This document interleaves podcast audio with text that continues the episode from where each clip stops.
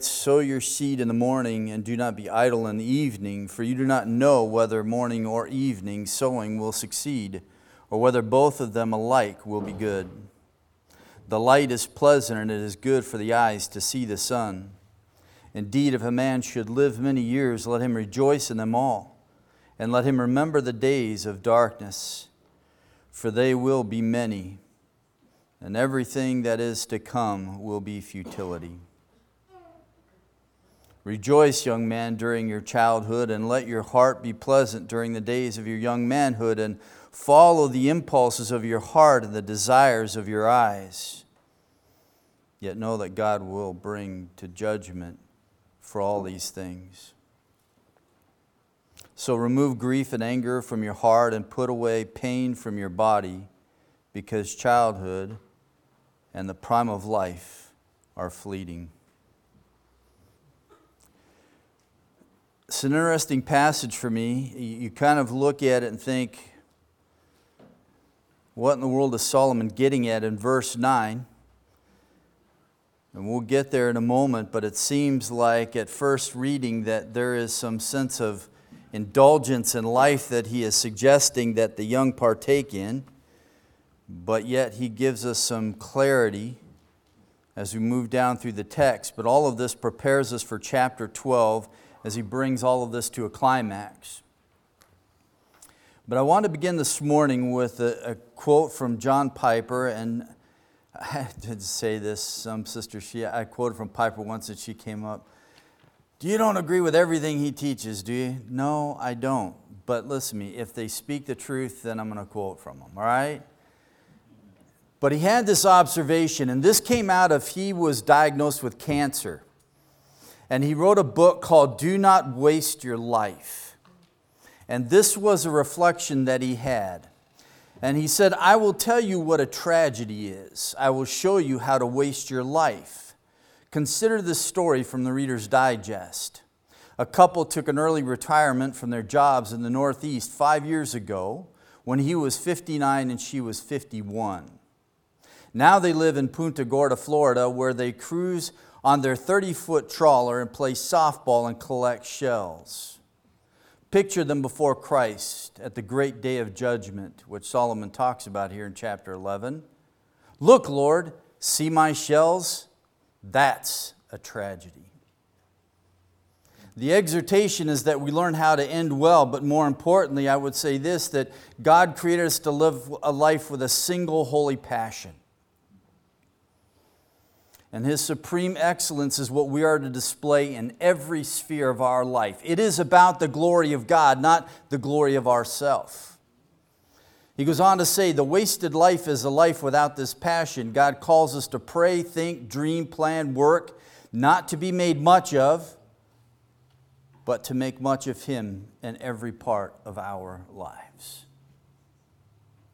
Our life is intended to glorify God, and this is what Solomon is going to bring us to in this following chapter, into chapter 12, as he begins our thinking processes in chapter 11. But the overall thought is live life, glorify God. And this runs from chapter 11, verse 1 down through 12, 14. And he helps us to understand life. If someone asked you, What is life? how would you define it? I mean, we've been walking through Ecclesiastes for a while now, and there's a lot of things that we know that people in the world would define life by, and Solomon has debunked most of them, pulled them all apart, shown them for what they are. And he helps us then to come to a clearer definition as he moves us towards the end of this book. Life is an adventure, live by faith. This is the first part of chapter 11. It takes great faith to live this life. We must trust God in every aspect of our life.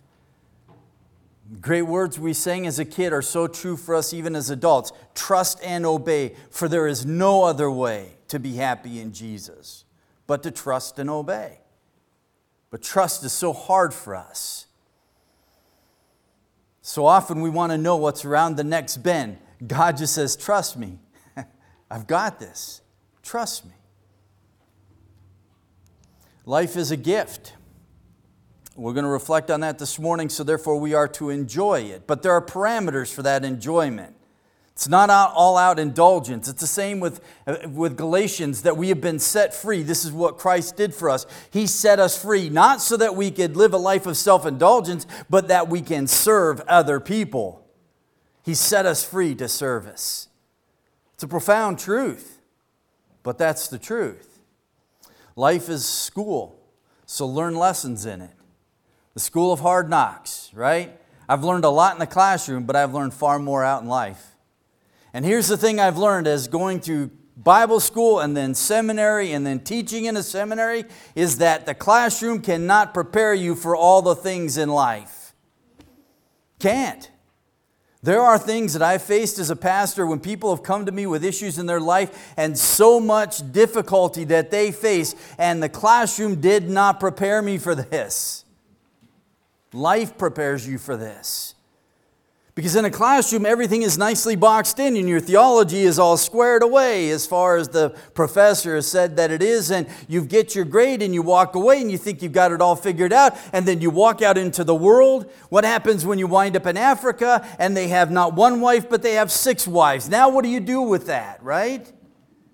This is where theology is fleshed out. So Solomon says life is a school. Learn lessons in it. God has a lot to teach us. A lot to teach us.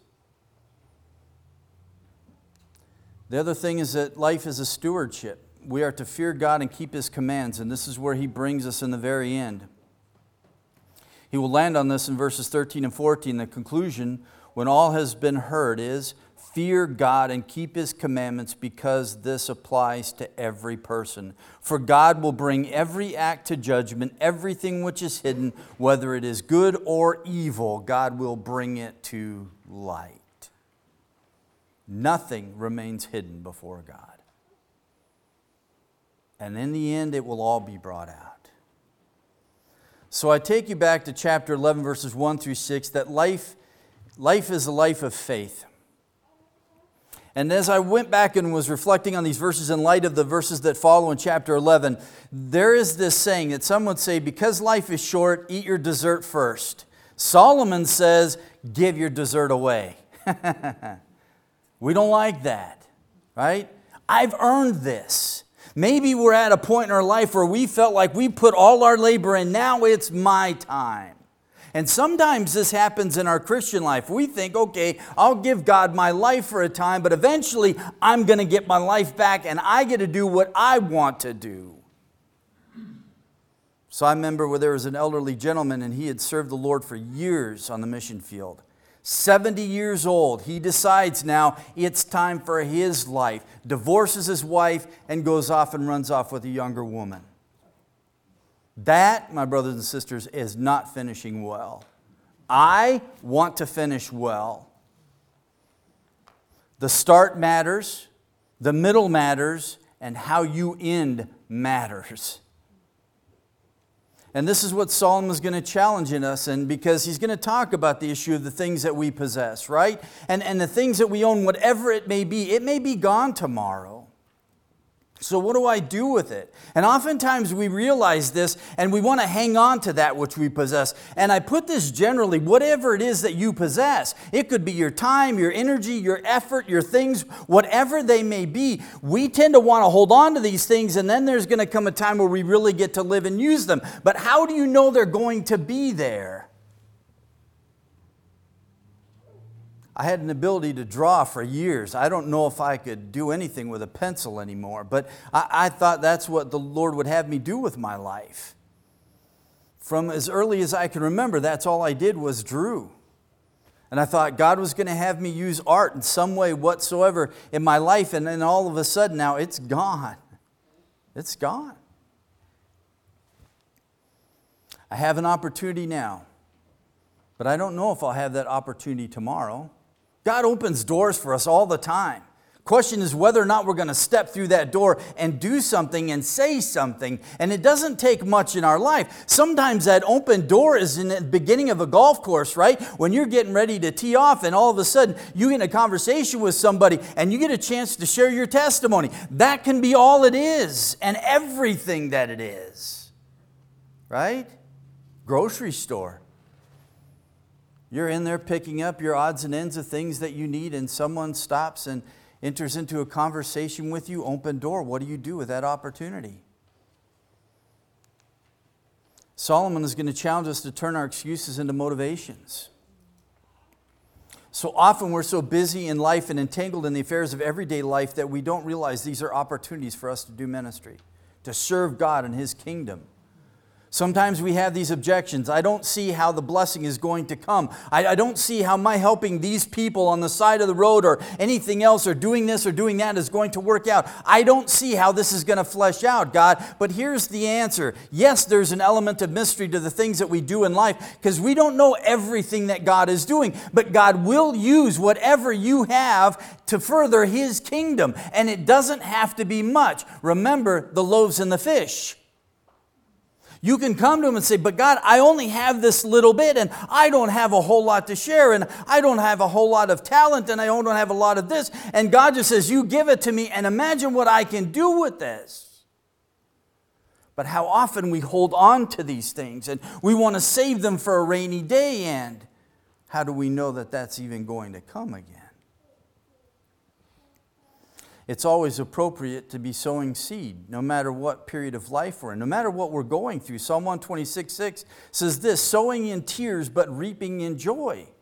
Or as Solomon puts it here in verse 6 sow your seed in the morning and at the evening, don't let your hands be idle, for you do not know which will succeed, whether this or that, or whether both will do equally well. You have no idea what the turnout is going to be because God controls that. We don't. What we need to do is just act. Just act. Leave the results to Him. So often He gives us these opportunities to partake in something amazing that He is going to do in someone's life. And so often we're so busy that we fail to see that. Or we see it and we don't do anything about it. It's interesting because in this verse, then he mentions the morning and the evening, and this sets us up for his reference to the younger and the older. And always he's going to remind us whether you're old or whether you're young, it is always a time, appropriate time to serve God and his people. It's always a time to be sowing seed. So he leads us now into verses 7 through 10, where we will finish this morning on the life of joy. Now, this is really what he's talking about the life of joy in verses 7 through 10. But someone has suggested that this is the summary of it. Think about dying and how to die well. There's some truth to this, right? But we don't like to think about dying. But Solomon has brought this before our mind's eye over and over and over again. Why? Because he wants us to understand the brevity of life. So I stand at this point in my life and look back, man, it has flown by. Right? It has flown by. But young people, they're walking into life and they're going to think, I've got all the time in the world. And Solomon's going to say, No, you don't. This is why I say Psalm 90, it's not for those of us who are older, it's for the kids. Help us to number our days so that we might offer you up a heart of wisdom.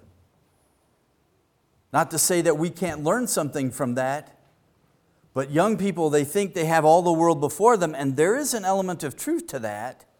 They think they have all the time in the world, but they're all of a sudden going to reach a point in their life where they look back and think, where did it all go? Where did it all go? So, Solomon, some thoughts that come in this section, then other thoughts that folks have had on these verses. Verses 7 through 8 life should be enjoyed because death is inevitable. Not to eat, drink, and be merry for tomorrow you die. That's not the mentality he's having here. But he is helping us to understand that we can enjoy life. Verses 9 through 10 enjoy life to the fullest under the fear of God. In other words, there's always this qualification that Solomon is going to give us. There are parameters for this enjoyment. It's not all out self indulgence. This isn't carpe diem. This is carpe divinas. It is to understand the things of God, but not to just merely seize the day for the day's sake. 7 through 10 then are seeking the right kind of joy in seeking it early. Life at best is short, youth is short, youth and the prime of life are a vanity. So, this is the pathway he takes us on. And really, what he's going to exhort us to do is that we are to enjoy life then within the boundaries of God's standards. There is a place for enjoyment. And this is where he begins in verse 7. The light is pleasant, and it is good for the eyes to see the sun.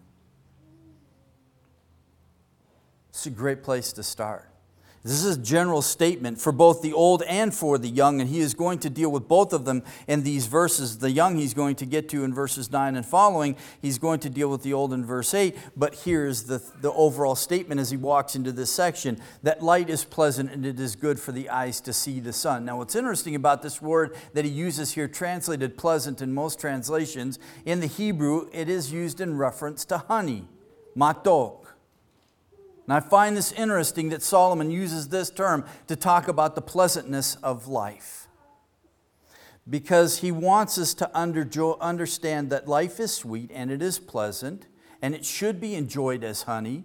But just like honey, honey is good, but overindulgence in honey, not good, right? The Proverbs warns us about this. You can have a taste for honey, you can eat honey. Honey is good, it is sweet to the taste, but if you eat too much honey, right? You're going to make yourself sick. So it's interesting that he uses this term as he talks about the enjoyment of life and he introduces this thought to us. Seek enjoyment then within the boundaries of God's standards. Enjoy life, but enjoy it the way that God wants you to enjoy it. It's like marriage. I'm, I'm getting ready for my, my daughter's wedding. And there's intrepidation on my part. A little bit nervous about the whole thing, but this is an exciting time for her, an exciting moment in life. There are things that God has designed for a man and woman to partake in and enjoy within the confines of marriage as God designed it. The mess is not with God, the mess is with us. It isn't God's design of things. It isn't the order of life. It isn't even the enjoyment of life. That's not the problem. We're the problem. It's we who take these good things and we make them ultimates. It's we who take that which God has designed and we spit on it and we make it a mockery. So Solomon says, Look, there is enjoyment to be had in life, but understand there are parameters for this.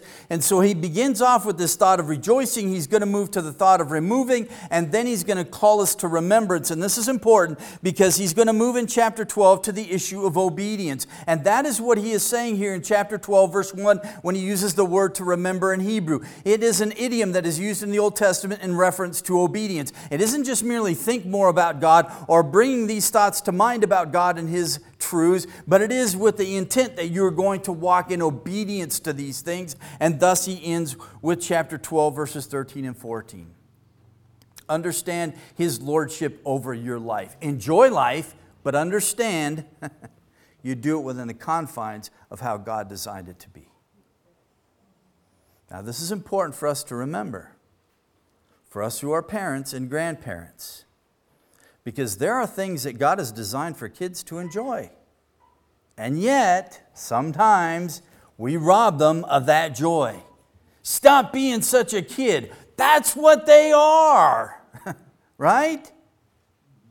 Don't run around and play. What are you doing, right? Or we're in such a hurry for them to grow up. Don't make it anything more than what God intended it to be. So he starts off in verse 7 enjoy the light of day. Being alive is a good thing, right? There is a connection biblically between light, sun, life in the scriptures. It's always, the, we walk through the scriptures, whether we're talking about spiritual dimensions or what have you, but light is always a positive thing. Darkness is always a negative thing, right? Light is life, light is truth, light is holiness, goodness, darkness is everything that, right? An opposite to light. And I know that this is difficult. Because I don't know about you, but so often my mornings are not great. I really don't want to get out of bed. When I finally can fall asleep, there are mornings I don't want to get up and move. Because I know that every movement that I make, it's going to hurt. It hurts just laying in bed. It's hard for me to start a day so often with a positive attitude of accepting that this is a good thing. But Solomon says, goodness of life is light. To see the sun is to be alive, right? How pleasant to see a new day dawning. Hallelujah. We get another day of life. That is a gift from God, is it not? That is a gift from God. So oftentimes I have to do this discussion in my head and I have to talk myself into it. This is another day for me to serve the Lord. It's not ultimately about how I feel, it's about whether or not He's glorified. Doesn't matter what I go through so long as His name is exalted and magnified. That's all that matters, right? Paul said, whether by life or by death. So long as Christ is magnified in my body, right?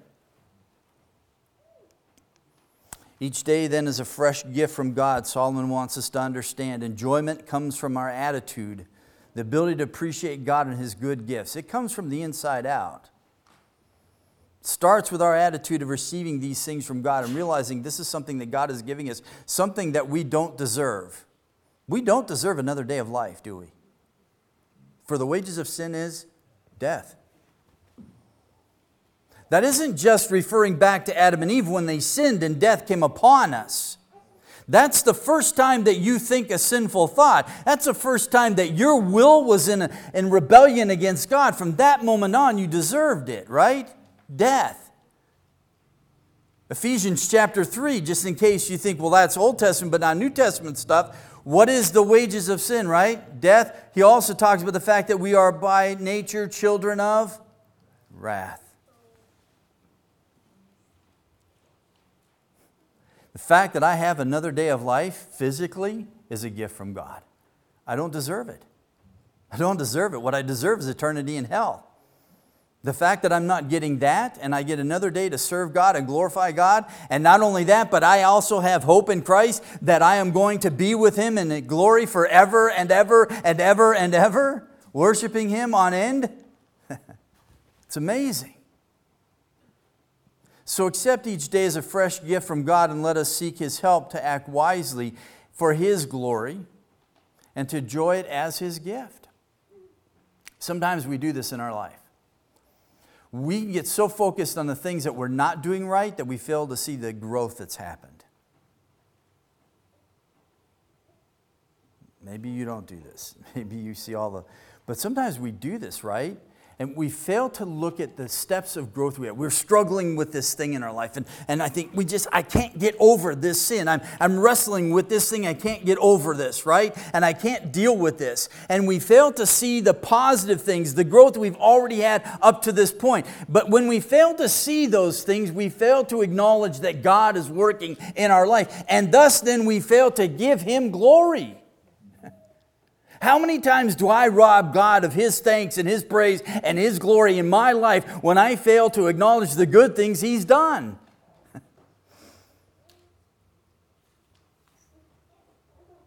And I say, yes, we need to deal with that sin, but don't forget that you need to thank God that you've come this far as it is.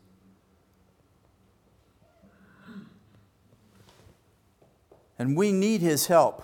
We have His wisdom. But wisdom applied without God, we are going to falter in this. And so Solomon is going to help us to understand this when he brings us to a close in chapter 12. Yet this exhortation, it's interesting as he deals with the issue of life. It is done with an eschatological context. Notice verse 9 of chapter 11. Yet know that God will bring you to the judgment for all these things. Not a judgment, the judgment. There's an article here. Doesn't show up in our translations. Really unfortunate, but it's here in the Hebrew. Why? What's the point? It is the judgment at the end, and ever, everything is going to be brought into account. And he then ends on this note in chapter 12, verse 14. He is leading us this way. Understand this. Enjoy life, but know that God is going to judge our motives and our actions. This is something that, as a parent, have to remind myself of. I don't know motives. I can't know motives. Only God knows that. Sometimes I try to tell my kids that, right? I try to tell them what their motives are and what they did. I don't know that. I'm not omniscient, last time I checked. Although Google makes me feel like I might be a little bit, but I'm not, right? Only God knows the motives of our hearts, and God will judge those as well as the actions. That to me is scary. Because, see, I can do the right thing on the outside, but on the inside, my heart is far from that deed. So, Solomon helps us to keep things in perspective.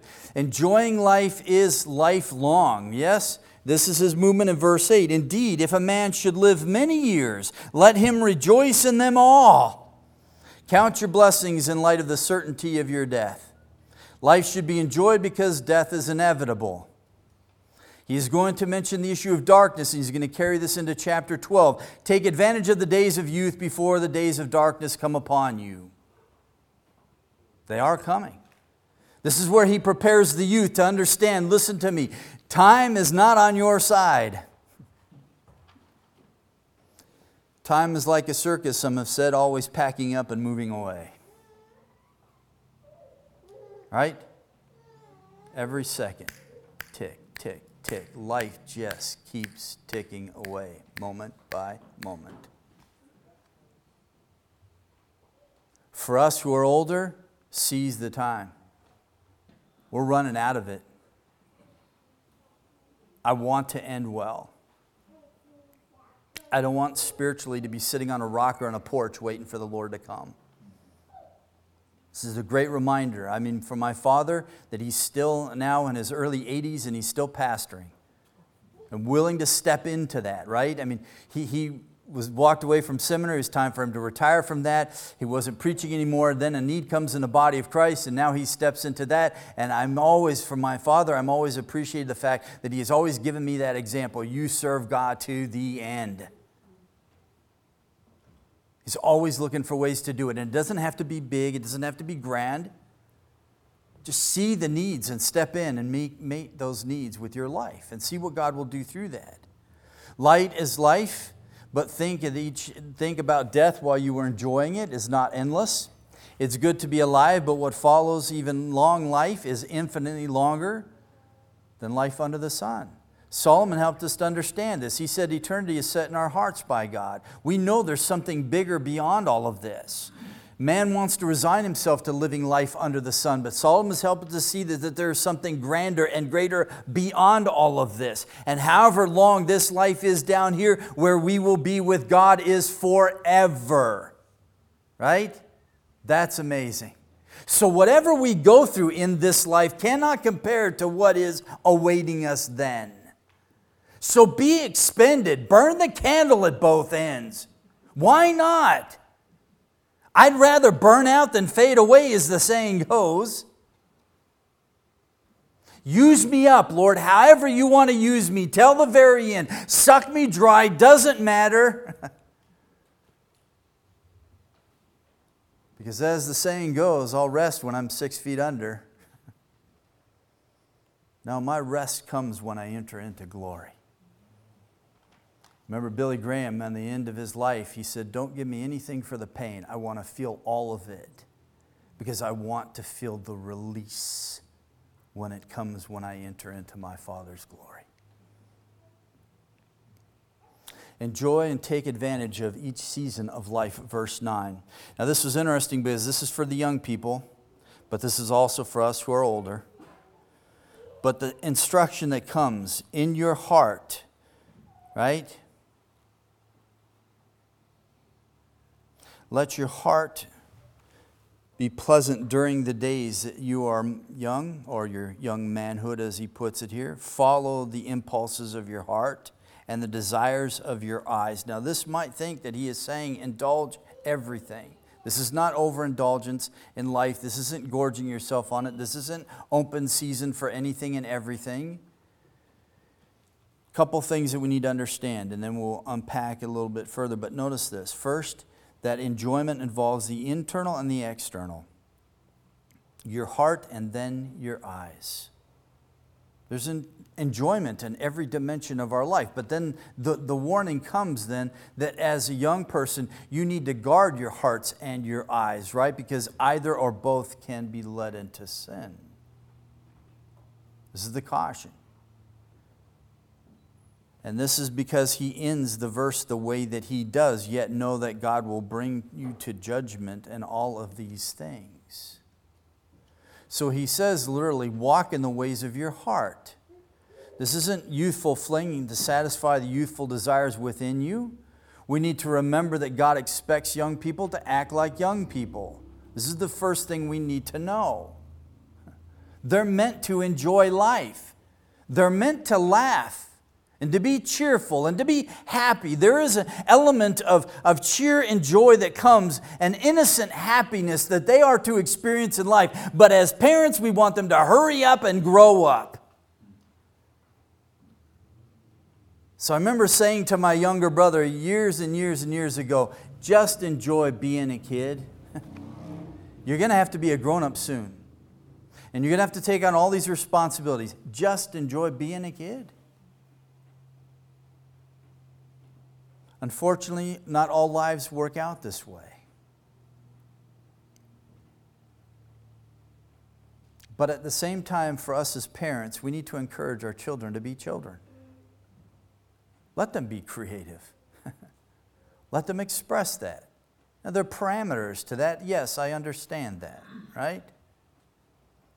But so often we're, we're, we're, stifling things. And so often, and I, so I had a talk with my twins last night. And this is my promise I made to them because something happened yesterday evening with some of their friends. And I sat down with my boys and I said, Listen to me, I'm going to promise to you that I'm going to try to remember what it was like to be a kid. Because I realize I forget. I forget what life is like as a kid. Not to have all of the worries, right? To do fun things, and it's okay to do fun things, to go climb on the fence and a slat gets broken. So what? Replace it. It's no big deal. But sometimes we come unglued over the most ridiculous things just because they're being kids. And we forget oftentimes we did these things and they were an enjoyment for us. And sometimes I've even forgotten that I taught my kids when they were younger, my older kids will remember this, is that I've taught them to look at life from a different perspective. It's not a bad thing. We get such tunneled vision and such focus like this that we forget all this stuff around here and we don't take a step back and look at big picture and be objective and all of this. We get so tunnel vision that we fail to see what's really going on around. But sometimes I fail to remember that I taught my kids to think that way. And then when they start thinking that way, and then I tell them to stop thinking that way, right? Then they say, Well, Dad, make up your mind. so the exhortation is for young people rejoice. Life is wonderful. Be young. Enjoy it, take it in, but remember that you must give an account to God for everything that you do. There's the parameter, right? There's the parameter. The judgment. Life must be lived with an eternal perspective.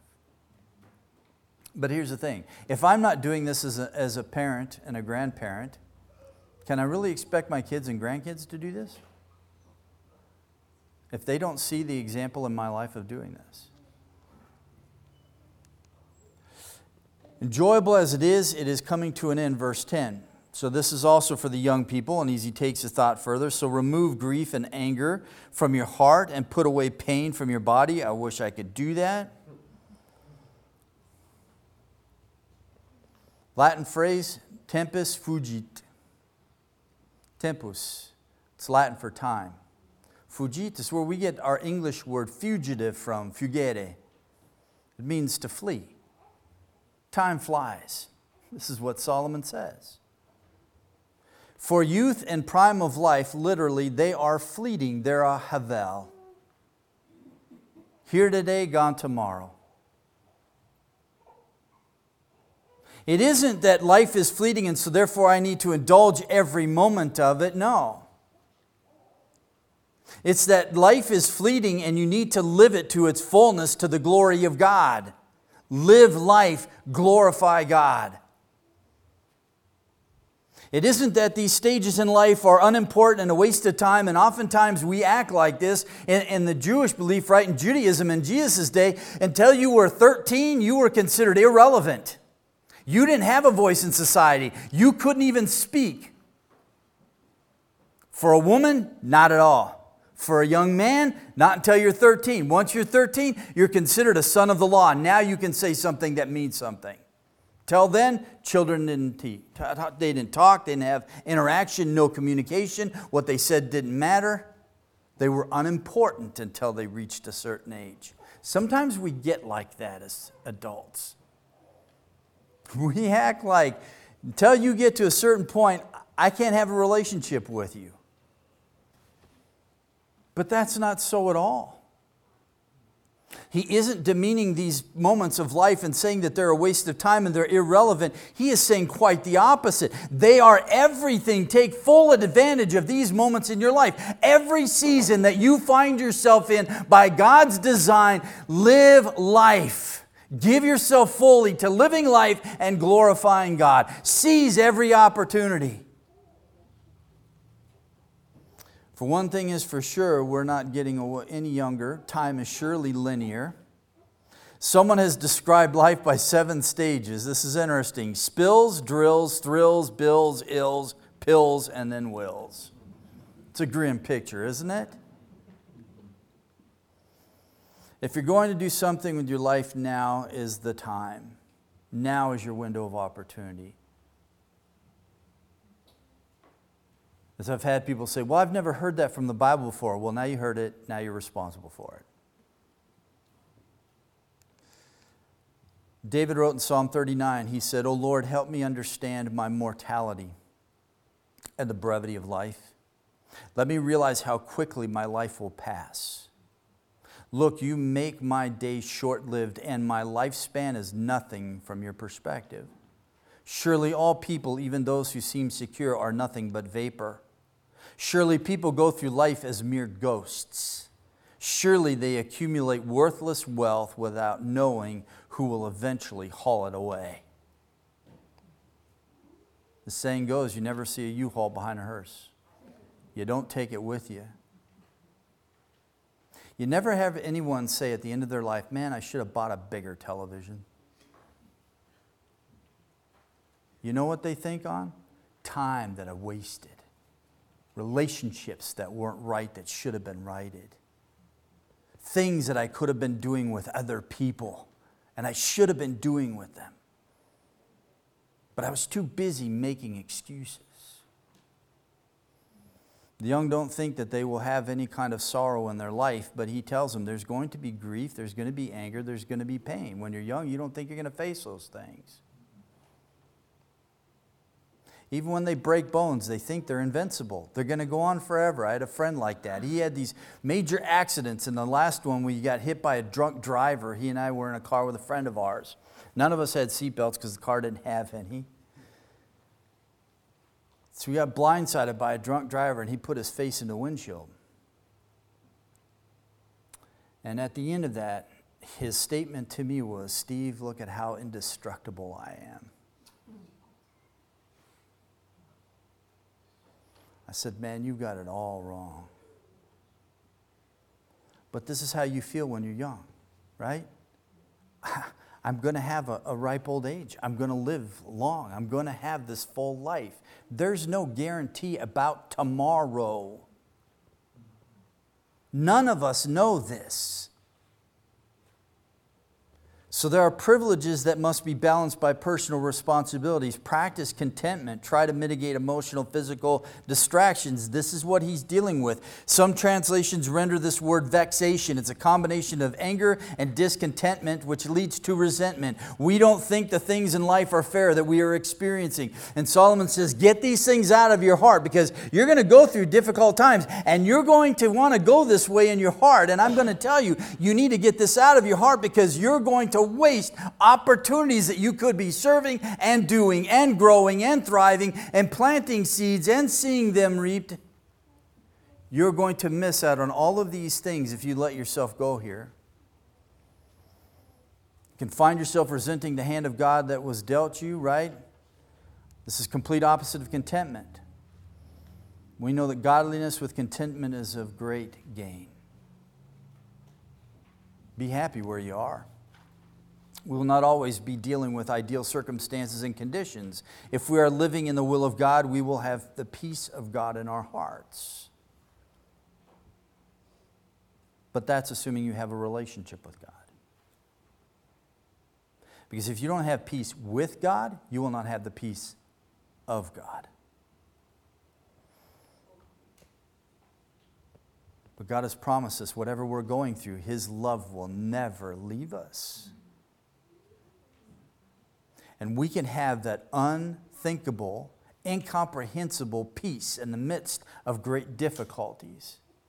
We can have that as believers in Christ.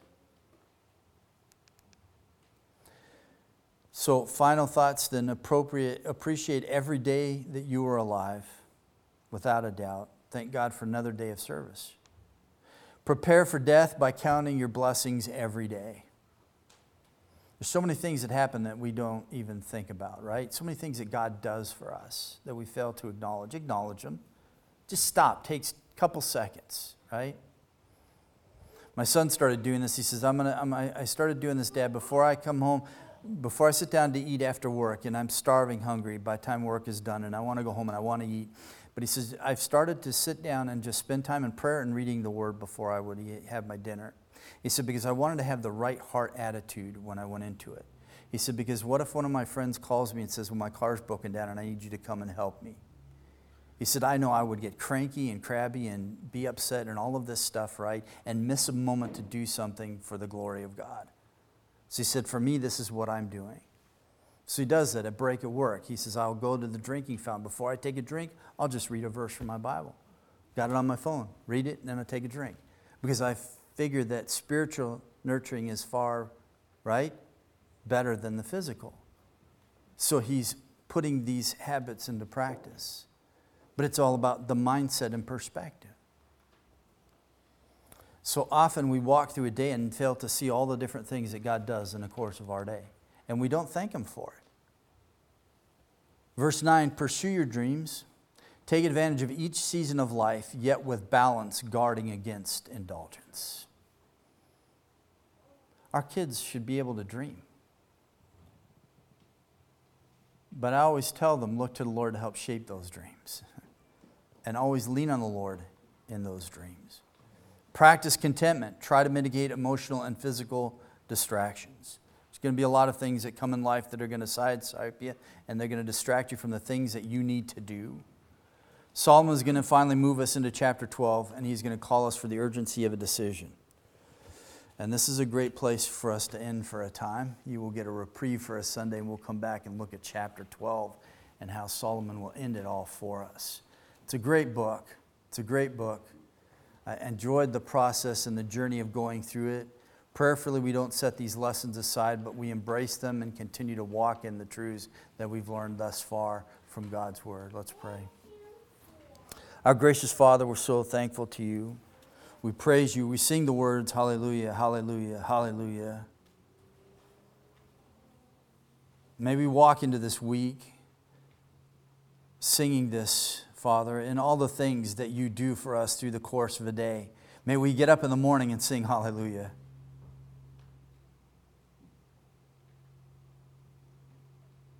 May we accept every provision that you make for us in that day, saying, Hallelujah, Hallelujah.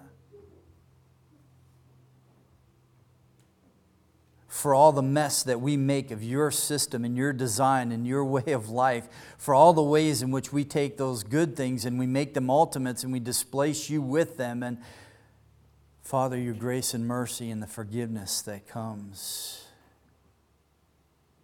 For all the times that we do that and confess that to you. May we say, Hallelujah.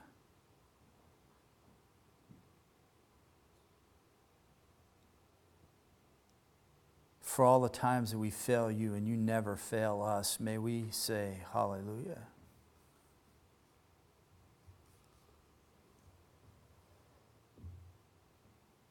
For all the little ways in which you reveal your care and love for each one of us individually, so uniquely.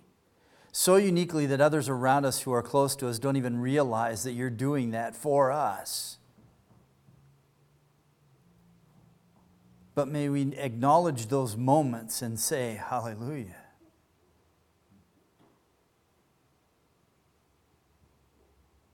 May we rejoice in our youth. May we rejoice in our old age. May we rejoice in the life that you have given us, not just physically, but more importantly, spiritually.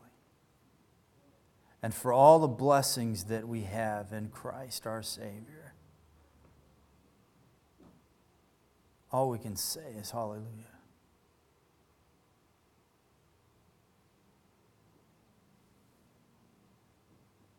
I pray for your blessing upon all your people this day.